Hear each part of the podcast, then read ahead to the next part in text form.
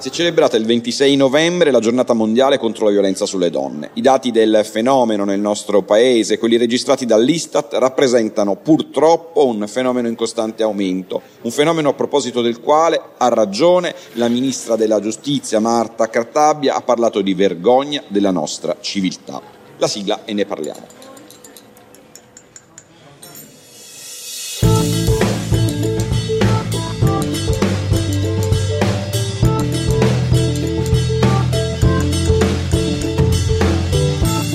C'è una vergogna nella vergogna che si chiama pornografia non consensuale online. Foto e video, per la verità indistintamente, di donne e uomini che finiscono online e diventano di dominio pubblico contro la volontà dei protagonisti, devastando la loro vita e spesso quella dei loro familiari, bambini inclusi che rischiano, divenuti adolescenti, di imbattersi in video e fotografie a contenuto pornografico dei quali sono protagonisti il padre o la madre. Per l'Istat nell'ultimo anno, certamente anche complice la pandemia che ha costretto milioni di persone giovani e adulte nella dimensione digitale a vivere nella dimensione digitale anche la sessualità il fenomeno è cresciuto del 45%.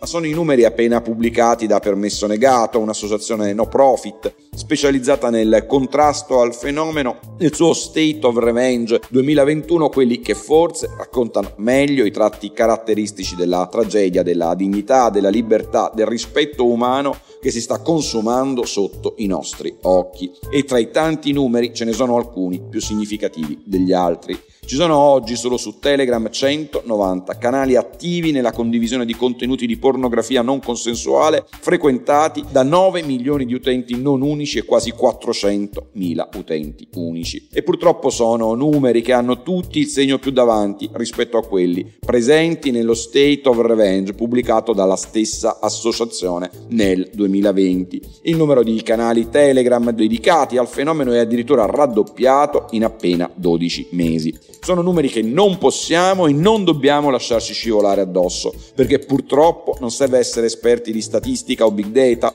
né avere capacità predittive per dire che se non si interviene con determinazione, tra 12 mesi i numeri del fenomeno avranno ancora una volta un segno positivo. E questi numeri raccontano di una violenza quotidiana che con poche drammatiche eccezioni, che pure non mancano, non uccide fisicamente la vittima, ma la annichilisce, la annulla, la svuota dentro e la spegne, in una pluralità di dimensioni che spesso c'è difficile comprendere o anche solo percepire o intuire. Ma sono centinaia le famiglie che ogni anno vanno in frantumi per episodi di pornografia non consensuale e sono migliaia le donne e gli uomini, adolescenti e adulti che si ritrovano costretti a cambiare città, lavoro, rete sociale, nel disperato e purtroppo il più delle volte vano tentativo di sottrarsi alla persecuzione digitale di quelle immagini e di quei video e dal conseguente incubo di essere riconosciuti. Ovviamente è una battaglia da combattere tutti insieme, ciascuno nel proprio ruolo, con chi si occupa di educazione, chi si occupa di informazione, chi di assistenza e supporto alla vittima nella dimensione psicologica e in quella tecnologica, come ad esempio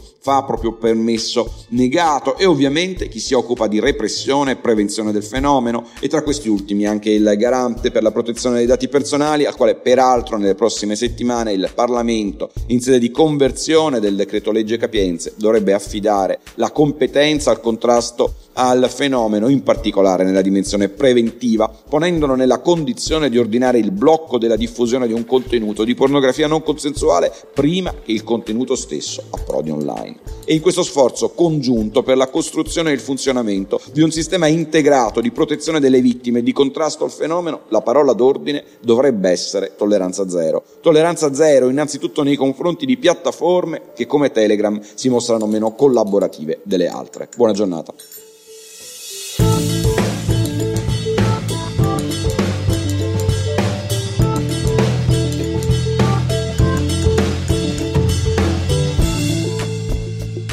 Governare il futuro di Guido Scorza è una produzione Jedi Visual per Huffington Post. Sigla Indie Hub Studio.